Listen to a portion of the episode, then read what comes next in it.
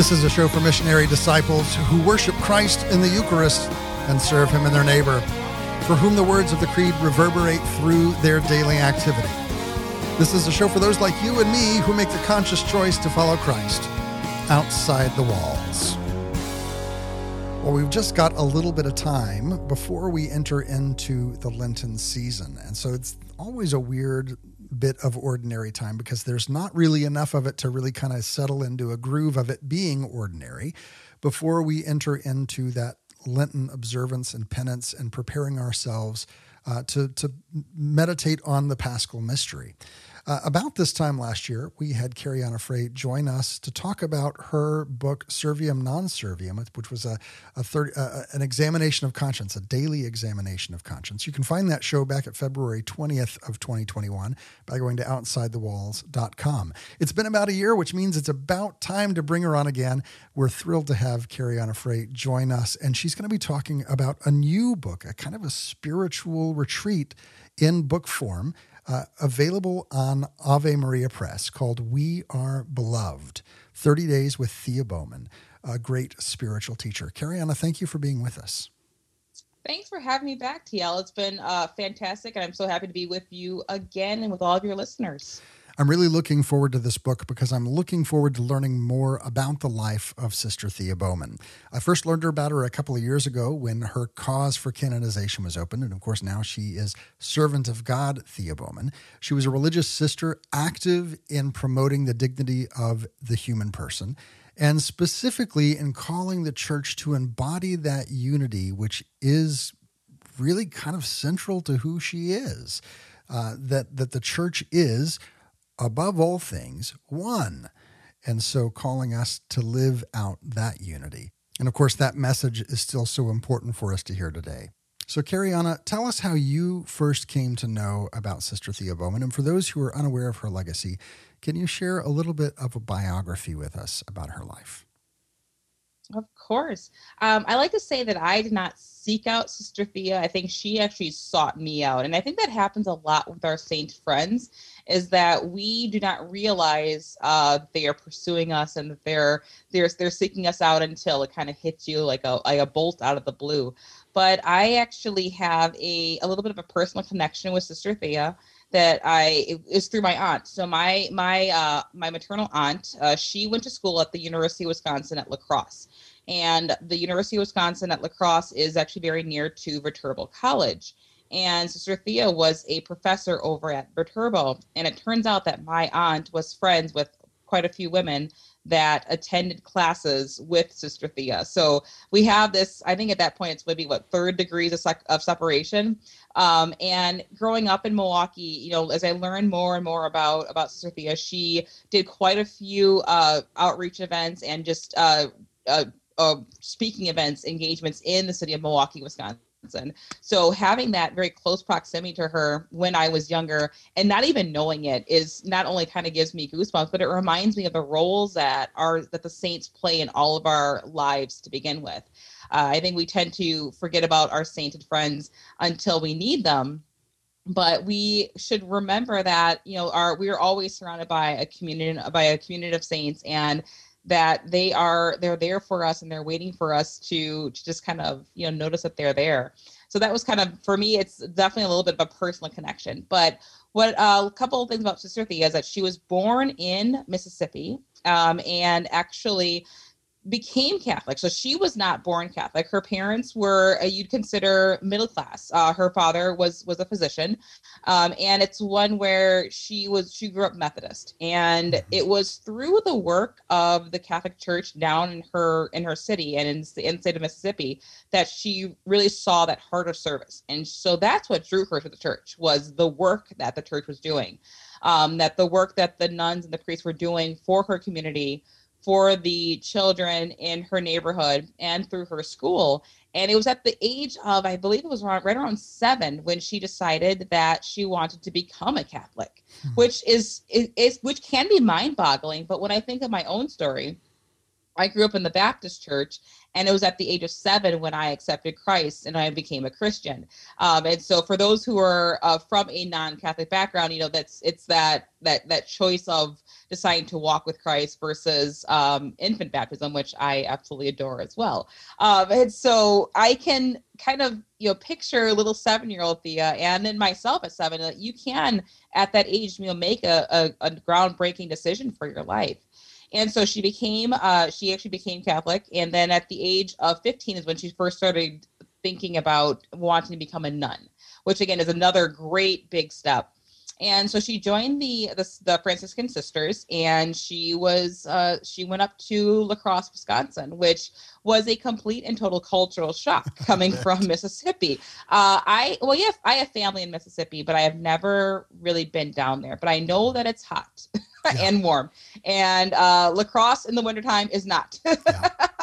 um, I'm actually speaking to you right now from the Twin Cities, where we've just moved back from California, and it's uh, it's it's not it's not hot. It's quite cold. and so you know to to be uprooted from your community and to be plopped into a community where she was most likely one of the very few uh, African American faces in, especially in in her in her um, in her uh, group of sisters right. uh, for sure. But then also in the in the city of La Crosse, it was you know this is back in the um, let me go ahead and get my timeline just so I can be absolutely correct. Uh, we're looking at you know in the in the mid the the mid 50s or so, early to mid 50s. Mm-hmm. Um, you're not going to have as many uh, Black American sisters for sure, and in a white congregation. Um, and so she, I think, at that point really came and hit on this idea of bringing your entire self because she was an outsider. She was an outsider both geographically, she was an outsider racially, she was outsider in, even as being con- having converted into the faith. But what did she have in common with all of her other sisters was that love of Christ and that love for neighbor. And the fact that she brought her whole self, she never felt that she had to change anything about who she was in order to be loved uh, is a great reminder for all of us that that christ loves us where we are and that does not necessarily mean that we're just called to stay stagnant we are always called for growth but there's that beautiful thought of knowing that that right now wherever you are wherever you're listening whatever you're doing right now christ loves you right where you are and what a gift that is. Mm-hmm. one of the things that I love about the Saints is this regional characteristic. Um, and of course, we speak of, of her, even though she's declared servant of God, we fully believe, you and I, that she's well on her way to canonization, that she is a saint interceding for us. Um, even though the church hasn't given her that distinction yet, that doesn't mean that we can't have a devotion to her. One of the things I love about the Saints is this regional component that we sometimes, maybe in the West, forget about because a lot of our saints are external to us. Um, but I was recently overseas, and what what struck me there is the way that that devotion played out in a very regional way. And there was very definitely uh, this church had the relics of this saint, and there were a, you know I've been to places where there were the glass coffins before, but never had I been somewhere where they had been like little pieces of paper with prayer requests shoved in between the glass. Uh, and then there on the inside as this idea of somehow if I can get my prayer request close enough or near enough that that that might make a difference. And I think intuitively we know this. Like when we go to the grave of a loved one, we we recognize that there's something about that proximity and that closeness that that makes them closer to us, even though as the communion of the saints, we have connection to them all over. There is this sense of, well, she is a saint for us, for our community, for our for our nation that's that's directly connected to us in a very tangible way that that maybe a saint from the third century wouldn't be. At the same time, I recall going um, years ago to to Athens and standing just below the Parthenon on the uh, the Areopagus, which is where Paul went and preached that sermon about the unknown God. And there's this this large plaque there with that whole sermon listed. And there was something in the sense of, oh, I've been I've been where he was. I have this now connection to that proximity that I think a lot of times in the West, specifically in America, we we somehow have maybe lost sight of or or don't put as much emphasis on. And yet for you, being right down the road from from where she ended up, there is that that sense of belonging and connection that's different than if you're just reading about that person in a book. Well, that's so very true. And um, I know we, we read, you know, speaking of, of St. Paul, we read in his letter to the Romans, um, and this is Romans uh, chapter 1, verse 7, where all of us are currently saints. We don't have that title, mm-hmm. um, but because of our communion and because of our relationship with Christ, we are all in that communion of saints. Um, and I think maybe it's that that distinction between saints versus angels, but that I think also makes it even more tangible. Is that even though none of us are that very few of us are carrying that title of saint, we are all still part of that community of saint. And then this is now going to be kind of the my the science teacher will be coming out. Uh, this idea of time, because time is uh, for me, time is not something to limit us, but time is is lim- is limitless. And so I think you know, hearing your story about about being in Athens and you know standing where St. Paul stood, you know, all we have to do is remove that construct of time, and you are there with Paul. You know, we are always in existence with our with our our saints, um, no matter where we are and when we are, because we all exist and we are all part of that family of that the community of God. Um, but I do agree. I think there's something really nice about having that saint friend who has been there. And i think that is really what uh, why our church reveres saints so much because these are humans that for the most part have been where we are. We know that you know in in ecclesiastes we hear that there's nothing new under the sun. Mm-hmm. and that is very true that all of our trials and our tribulations that we are experiencing right now in 21st century america someone else has already been there and they have the roadmap to get to the other side that you're never experiencing something completely new under the sun. And all we have to do is sometimes humble ourselves and say, Lord, I send me somebody, send me something to let me know that I'm going to be okay. Um, because there are sometimes that's what you need. You need to hear that idea that you're going to be okay and maybe it's a maybe it's a, a, a, homily or maybe it's a saint story you hear or maybe it's just someone telling you about their their cousin um, but it's that reminder of we're going to be okay because we're never we're never left alone and we're never abandoned well this is the story all throughout the the scriptures and and I've talked about this on the show multiple times that this recurring theme that God speaks and says uh, I will be your people, I will be your God, and you will be my people, and I will dwell among you. Right? This idea of of closeness, and it's going to be okay. Uh, we see that with God accompanying the, the children of Israel through the wilderness with a pillar of cloud and of fire. And then once they get established, we see that with the Ark of the Covenant. And then step by step, then we have the incarnation, we have the prophets, we have all of these various things, the apostles and the doctors of the church carrying us through and saying, um, he will be our God and we will be his people and he will dwell among us and bringing that reminder into place. I think this is one of the reasons that when we have saints and we try to figure out who's who's my patron saint or, or offering ourselves uh, to the saints saying, okay, somebody pick me, we tend to gravitate or they tend to gravitate, depending on your perspective, uh, towards shared experiences, whether that be uh, someone who has gone through very similar uh, difficulties, or whether that be someone who shares some kind of, uh, again, regional uh, affectation. Uh, but I think of these saints going through their lives at their time, at their stage, and asking God those same questions. Am I going to be okay? Is this going to work out for me? Will you still remain with me in your presence?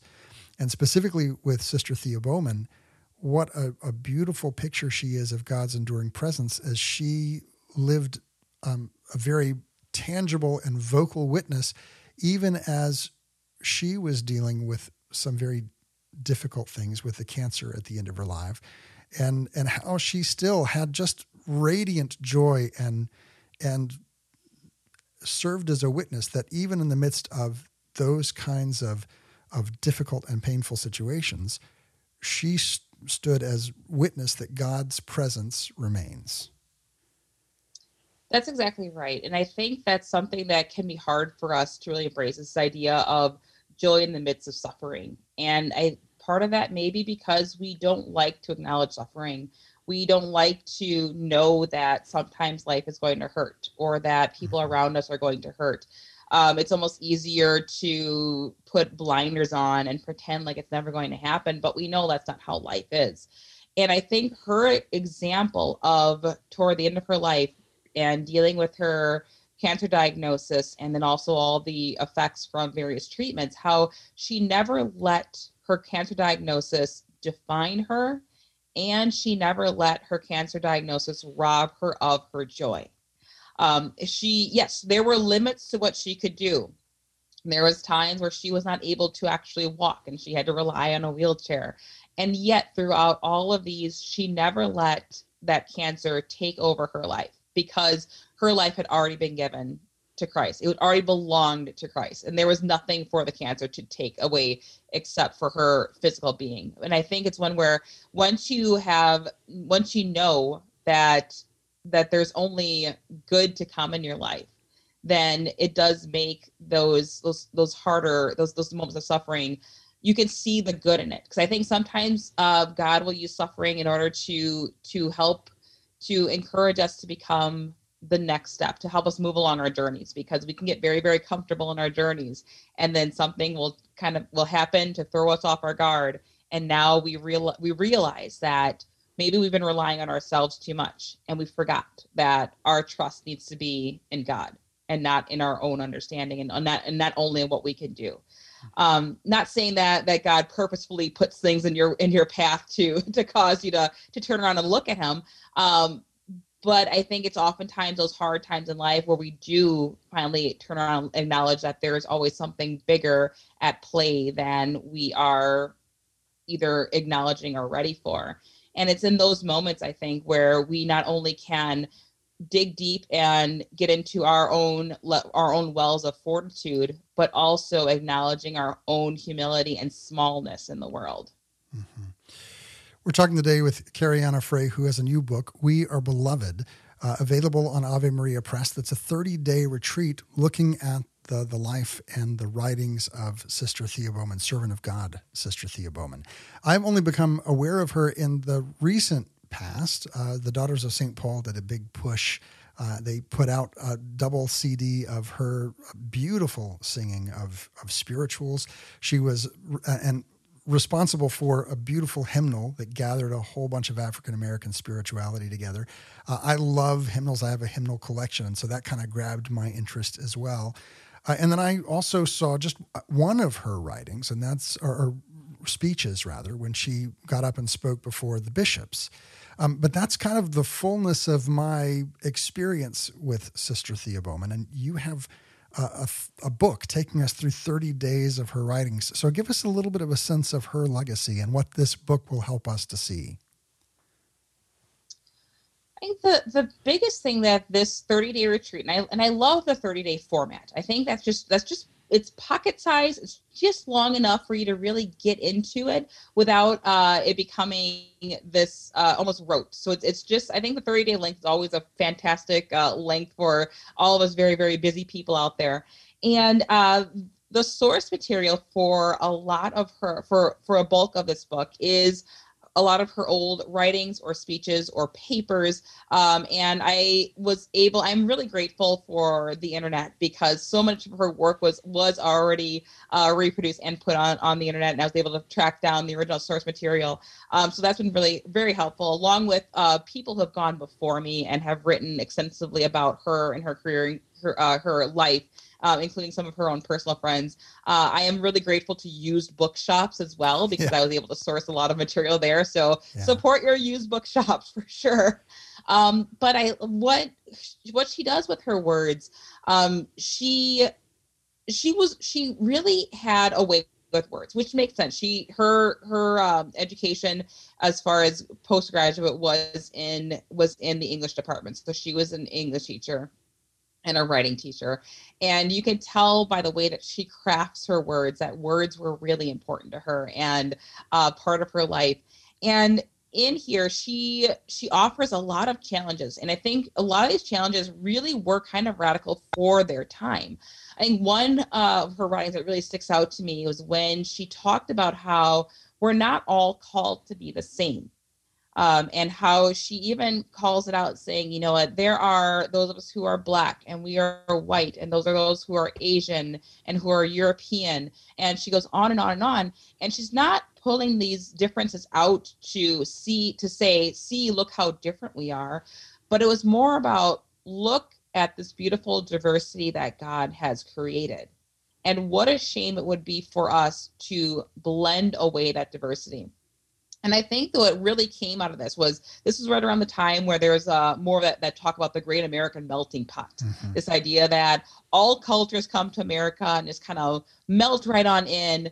But that's not what happens. And that's one of the best things about our country is that we have people that will come to our country and bring their cultures with us. And we're able to experience the richness of all these these cultures in one location uh, I had a friend tell a story about how she spent some time in Italy and she loved being in Italy and uh, loved everything about Italy. But then after a while, she started missing um, Indian food. she started she started missing uh, she started missing um, being able to get food from uh, started missing you know, being able to get uh, sushi or being able to get Armenian food or being able to get uh, you know good a good Mexican street taco. She started missing these things because in Italy she could get Italian food, yeah. and that was it was kind of limited as far as you know even the region where she was.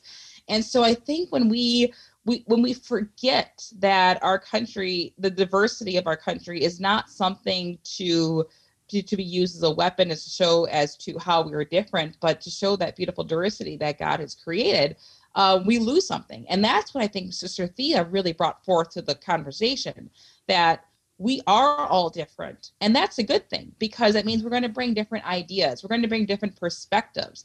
We're going to bring um, thoughts that may not have been brought up had I not been at that table. And there's this idea of, you know, making sure that there's room at the table for all parts of the conversation. Even if you're not comfortable with it, we should make sure that there's room at the table because that might be a perspective that you may never have thought about because that is not the existence that you have lived.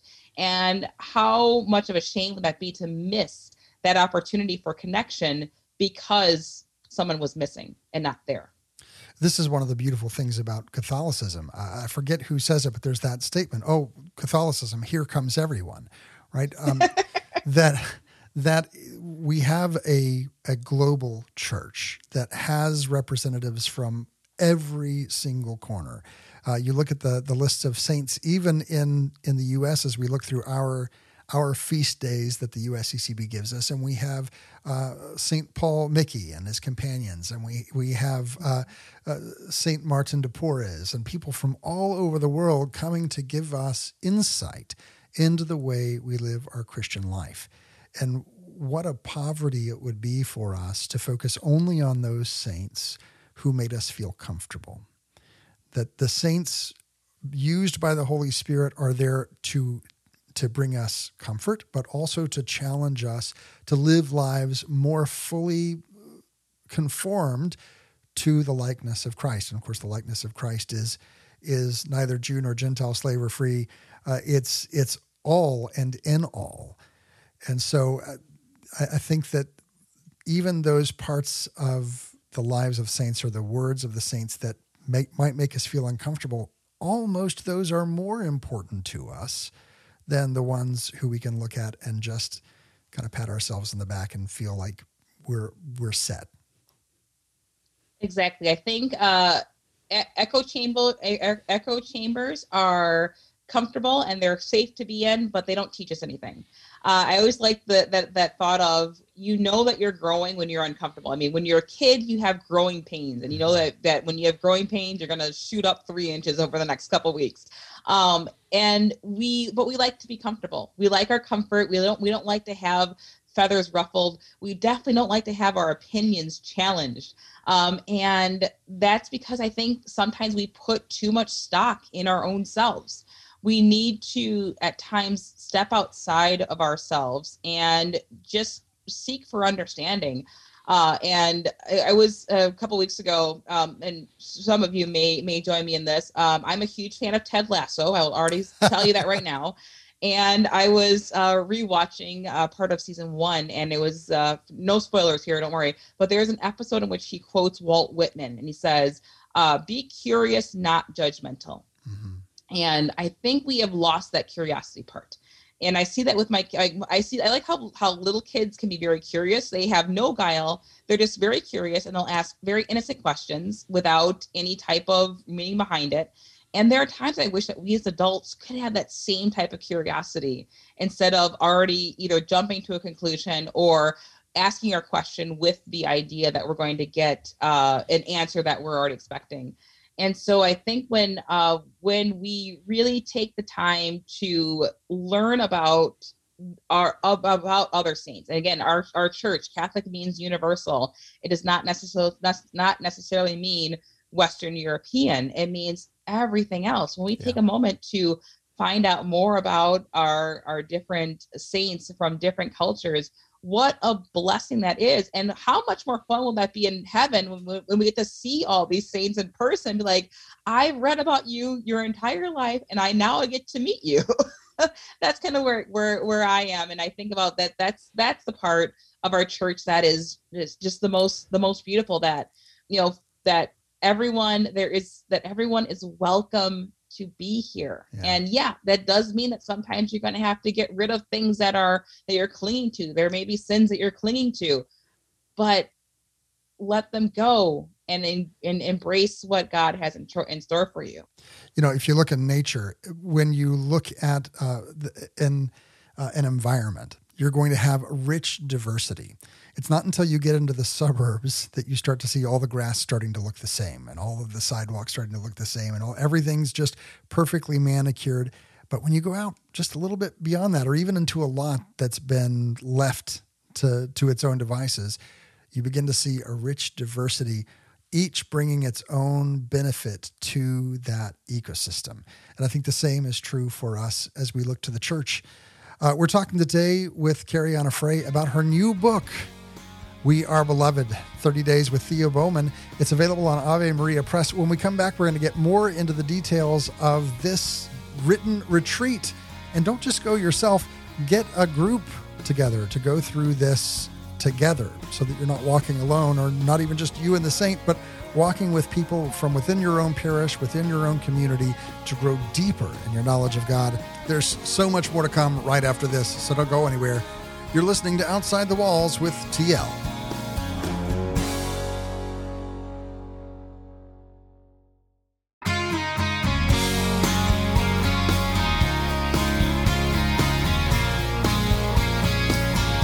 Welcome back to Outside the Walls, where we explore the implications of our belief on our daily life. I'm your host, TL, and we're talking today with Karianna Frey about a new book called we Are Beloved 30 Days with Thea Bowman. It's available on Ave Maria Press, and it serves as a 30 day retreat using her writings and her life to guide us into a deeper relationship with God. Now, um, Thea Bowman, as I mentioned earlier, compiled a hymnal called Lead Me, Guide Me, the African American Catholic hymnal. And I love hymnals. In fact, if you're ever curious what to get me, if you if you're out to to send me something special, um, just check my list, which I don't have, but I should put one together, uh, and get me a hymnal I don't have because I've got about uh, 58 hymnals from various traditions. Uh, I think my earliest one is a facsimile of one from the 1700s. Then the the oldest one that I actually have that actually is old is from I think 1897, and then I've got just just every imaginable iteration of of Catholic and Methodist and and um, everything. Uh, one that was really interesting was one that I bought before I was Catholic. It's a Catholic hymnal. And I found out uh, it, it's apparently a very popular hymnal from the 20s, um, the, the St. Gregory hymnal, the blue one with a whole bunch of Latin and various things in it. I found out after we became Catholic that my wife's great great uncle compiled that hymnal. And who who would have thought because she didn't grow up Catholic and I didn't grow up Catholic and and here it's just kind of sitting in my collection. There's something very meaningful about someone who belongs to us putting together a list of hymns, curating a list of hymns that help us to grow in community through our sung worship. And of course, Thea has done the same thing for her community. And I think all of us benefit from the riches that we find within. That that story just kind of gave me chills. Right. Again, we talk about how how closely connected we all are, except for that pesky time thing. Right. Um. But yeah, that is really it. Really gave me chills thinking of that, and um, I love you know, music is a big part of my life. We are my family is a very musical family. Uh, has been. I grew up. I actually grew up in the Missionary Baptist Church with mm-hmm. an amazing gospel choir, and so therefore, you know, music and worship really go hand in hand. And one thing that we will, you know, and it's funny because I think music can be something that can really divide Catholics oh. for whatever reason. whether it means i mean maybe we're just we're just kind of combative people in general i don't know not catholics and not catholics specifically but just people in general but it is amazing how music can truly divide people um, and I, I actually had a very similar experience when i first became catholic and feeling like if i were since i am now catholic i can only listen to hymns that are sung in latin and it granted now part of this was it was the the early 2000s so the whole like gregorian chant phase was really popular yeah. but if i was if i were to be catholic it meant everything was going to be in latin and everything had to be gregorian chant or you know po- polyphonic rhythm or polyphonic sounds and that i had to just disregard everything that i grew up with. And for me there was a that was a bit of a dark time of my life because it felt like i was i was uh, just getting rid of part of who I am because of the history of those gospel songs had in my soul. And that's what brought me to Christ to begin with. And then to say, I'm going to just completely disregard this because it's not the right kind of music was a little bit, it was, it was soul shattering. And I, I went, one thing that Sister Thea talks about um, is her shared love of music. So you we can actually hear her singing. If you were to go to Spotify or even Apple Music, you can hear there there are uploads of her of her singing and her and her songs. And one thing that you will notice, and the thing that I notice, is that she does not have um, a a perfect voice. Mm-hmm. She does not have. there's no auto tune happening here. Right. uh, it is it is her voice as God created it, and it is it's it's soul stirring, and you you could hear the worship in her in her songs. And then she even goes on in some of her writings later on says that when you can't sing, sometimes all you can do is moan or groan, and yet God can still hear and understand what you are saying.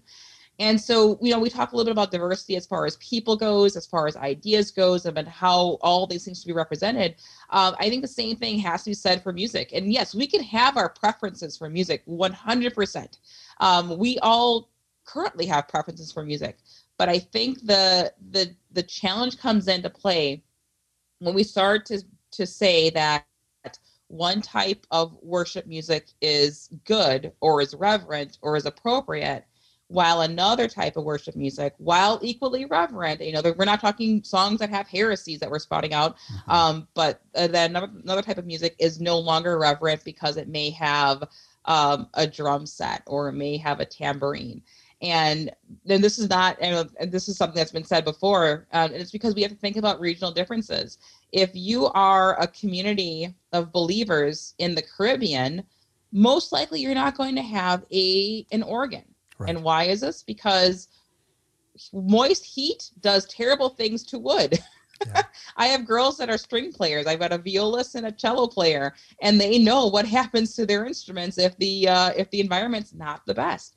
And so we have we should not limit the type of worship music to what we what what the prevailing you know norms are. Again, as long as the music is not heretical, um, and you know it's it's one where we again i i'm i definitely live in the realm of of both and and this idea that we can both be reverent and it can have a good beat to it if it needs to or we can both be worshipful and have beautiful harmonies. I think that there there's room there's room for every type of music out there. Um, as long as it if, if it stirs something in your soul and it makes you turn your eyes to God, then it's done its job and it's beautiful. And I, you know, I'm coming from a place of probably leaning more towards the the Gregorian chant than others. Uh, I love the organ. I used to before I became Catholic. I was the guy who uh, was leading the music in the Protestant church, and it, we had the lights and big drums, as I like to say. Um, at the same time, that I would not prefer that. Uh, in in that context, a large part of my reasoning for that is I'm really hesitant about the curation of the lyrics and do those lyrics actually accomplish what liturgically is happening at this moment.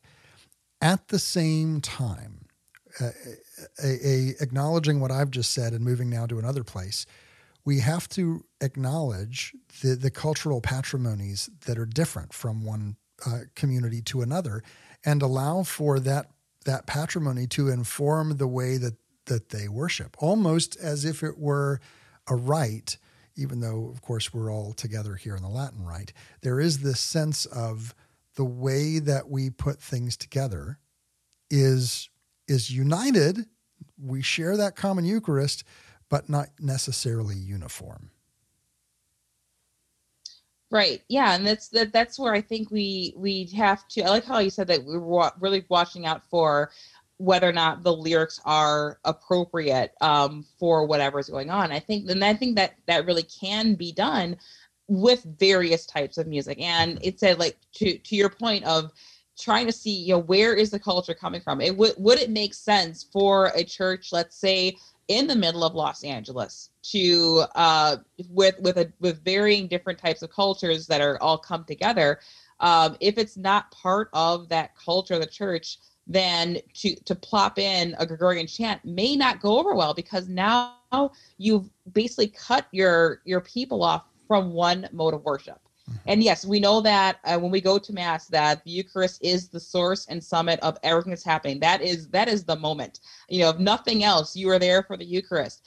But at the same time, we also acknowledge that music can play a really big role in how you are experiencing that worship. Mm-hmm. And if you end up disconnected for so much of the mass because of the music, it can it's not impossible to to to get back, you know, get back engaged.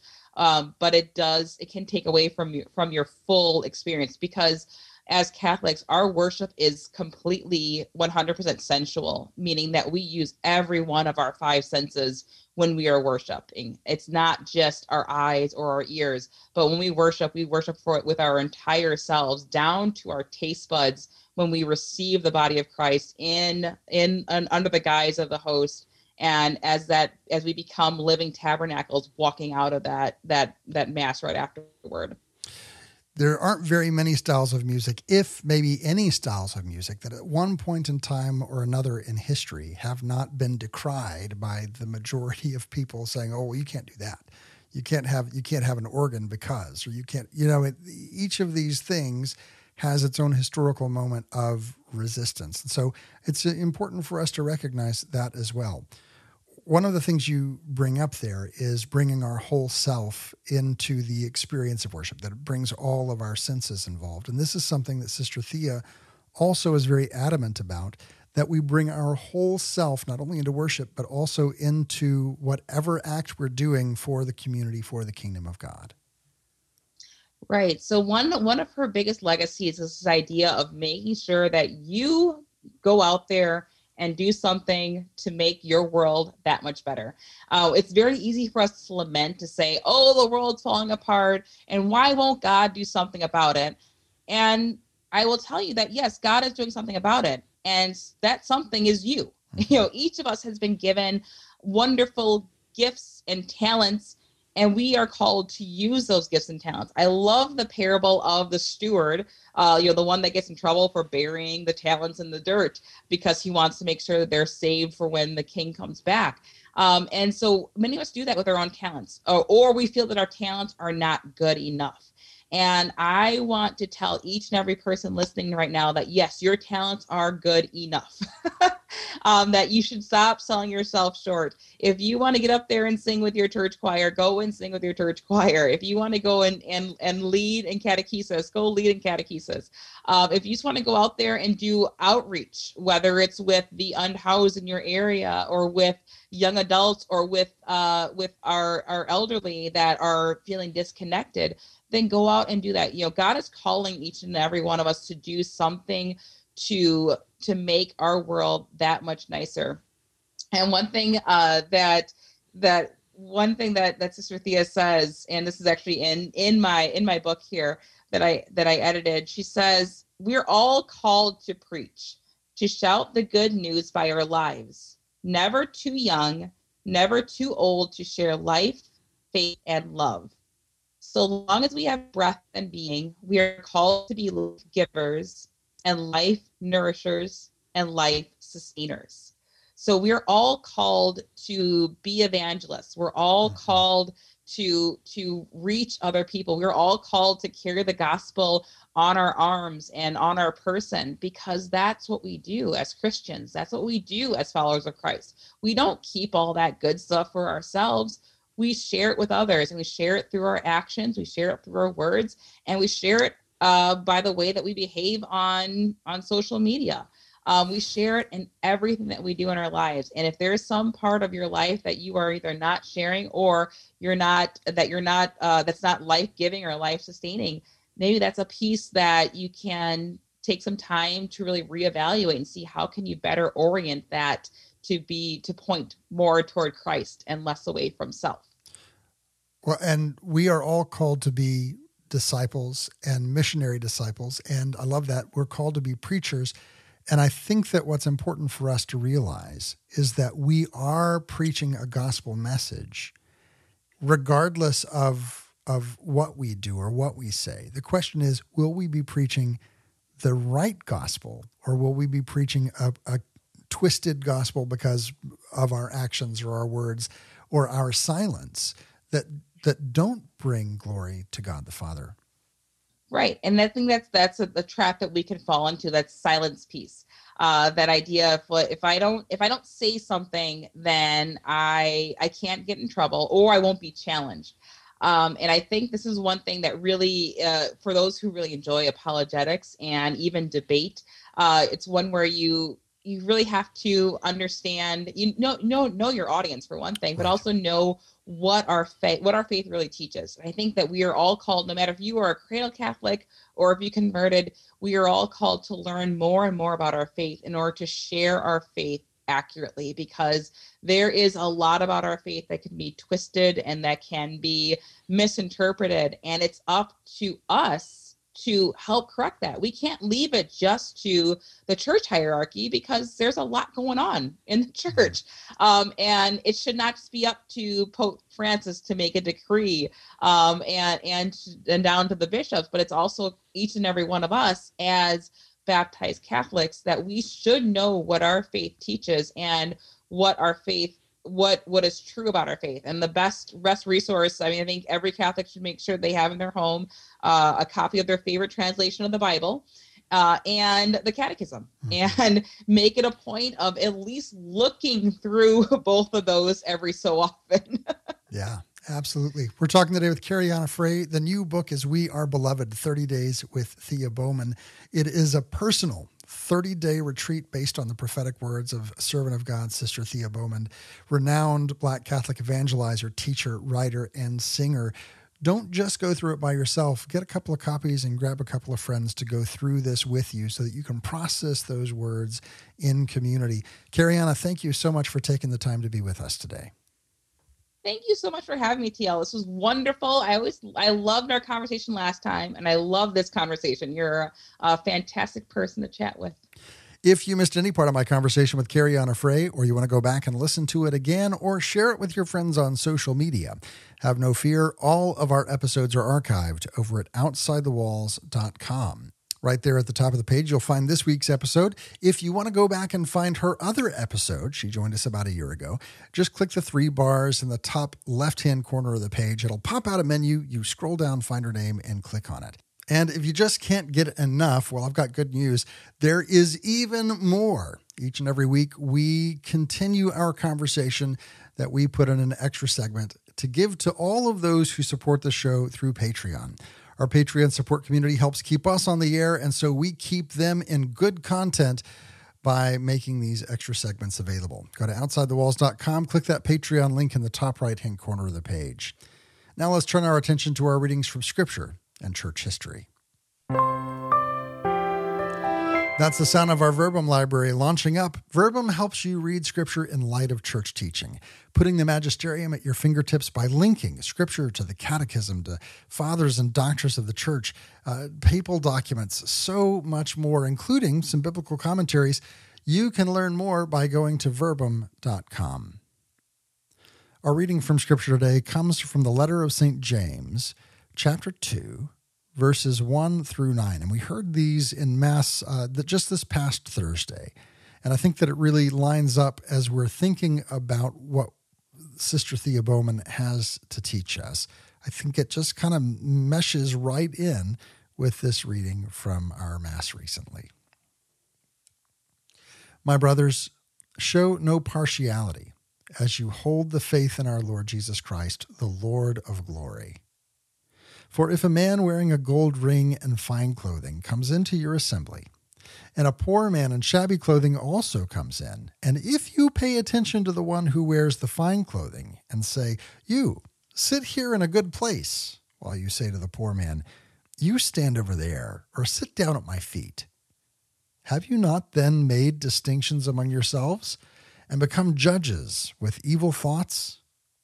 Listen, my beloved brothers, has not God chosen those who are poor in the world to be rich in faith and heirs of the kingdom, which he has promised to those who love him?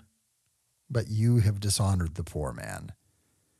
Are not the rich ones the, the ones who oppress you, and the ones who drag you into court? Are they not the ones who blaspheme the honorable name by which you were called? If you really fulfill the royal law, according to Scripture, you shall love your neighbor as yourself. You are doing well. But if you show partiality, you are committing sin and are convicted by the law as transgressors. That reading comes from the Epistle of St. James. And the Compendium of the Social Doctrine of the Church, around number 144, references this passage and says this God shows no partiality since all people have the same dignity as creatures made in his image and likeness. The incarnation of the Son of God shows the equality of all people with regard to dignity.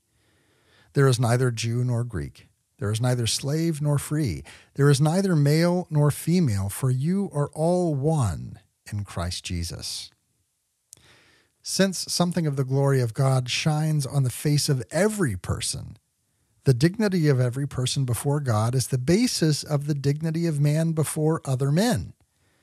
Moreover, this is the ultimate foundation of the radical equality and brotherhood among all people, regardless of their race, nation, sex, origin, culture, or class.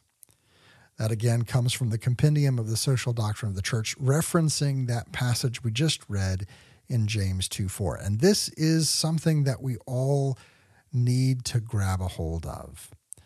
Our fundamental dignity does not come from what we look like, what we do, anything about our person in and of ourselves. Our dignity is endowed upon us because, strictly because we are made in the image and the likeness of God, we bear the image of God and therefore have dignity.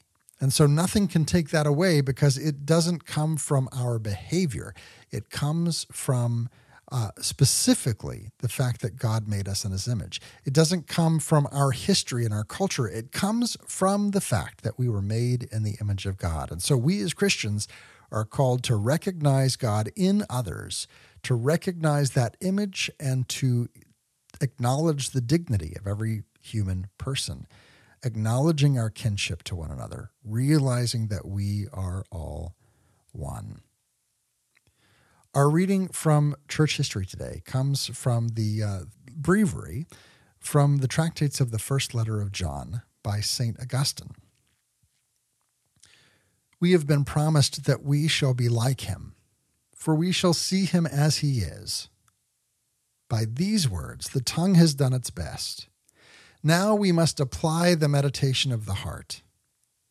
Although they are the words of St. John, what are they in comparison with the divine reality. How can we, so greatly inferior to John in merit, add anything of our own? Yet we have received, as John has told us, an anointing by the Holy One, which teaches us inwardly more than our tongue can speak. Let us turn to this source of knowledge, and because at present you cannot see, make it your business to desire the divine vision. The entire life of a good Christian is, in fact, an exercise of holy desire. You do not yet see what you long for, but the very act of desiring prepares you so that when He comes, you may see and be utterly satisfied. Suppose you're going to fill some holder or container, and you know that you will be given a large amount. Then you set about stretching your sack or wineskin or whatever it is. Why?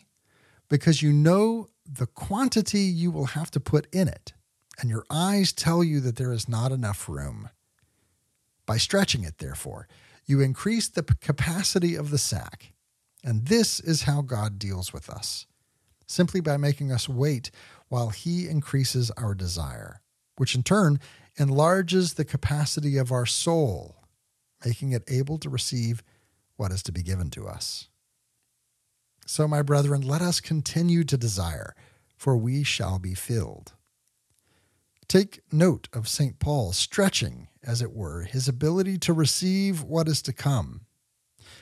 Not that I have already obtained this, he said, or am made perfect. Brethren, I do not consider that I have already obtained it. We might ask him, If you have not yet obtained it, what are you doing in this life? This one thing I do, answers Paul, forgetting what lies behind and stretching forward to what lies ahead. I press on toward the prize to which I am called in the life above. Not only did Paul say he stretched forward, but he also declared that he pressed on toward a chosen goal. He realized, in fact, that he was still short of receiving what no eye has seen, nor ear heard, nor the heart of man conceived. Such is our Christian life. By desiring heaven, we exercise the powers of our soul. Now, this exercise will be effective only to the extent that we free ourselves from desires leading to infatuation with this world. Let me return to the example I've already used of filling an empty container. God means to fill each of you with what is good, so cast out what is bad. If he wishes to fill you with honey, and you are full of sour wine, where is the honey to go? The vessel must be emptied of its contents and then be cleansed. Yes, it must be cleansed even if you have to work hard and scour it. It must be made fit for the new thing, whatever it may be. We may go on speaking figuratively of honey, gold, or wine, but whatever we say cannot express the reality we are to receive. The name of that reality is God. But who will claim that in one syllable we utter the full expanse of our heart's desire. Therefore, whatever we say is necessarily less than the full truth. We must extend ourselves toward the measure of Christ so that when he comes, he may fill us with his presence. Then we shall be like him, for we shall see him as he is. That reading again comes from the tractates on the first letter of John by St. Augustine. And oh, there's so much here, but I don't have much time. So I just want to say this looking at this in light of what we learned from Sister Thea Bowman. When we look around the world and realize that the fullness of God's kingdom has not yet come, when we look and see the divisions and we see that we are not yet united, then we have to go about enlarging our sack. We have to go about preparing a container to hold all that God has for us. And it may be hard work and it may be painful and it may require scouring and it may require throwing some things out that are currently filling up and taking up the space meant for the kingdom of God. And that has to do with, uh, with social and economic and racial equity. We have to look at those things that are standing in the way of that reality that we are all one together, neither slave nor free. And we have to say, okay, that being the case, let me make room for Christ's coming and for the fullness of that unity that he has to give to us as his church. That's all the time we have for today. The book again is We Are Beloved 30 Days with Thea Bowman, available right now on Ave Maria Press. It'd be great reading for you this Lenten season. Today's show is brought to you by Eileen Herman and all of those who support the show through Patreon. Go to OutsideTheWalls.com, click that Patreon link, and consider joining their numbers. And until next week, may the Lord bless you and keep you. May the Lord make his face to shine upon you and be gracious unto you. May the Lord lift up his countenance upon you and give you peace.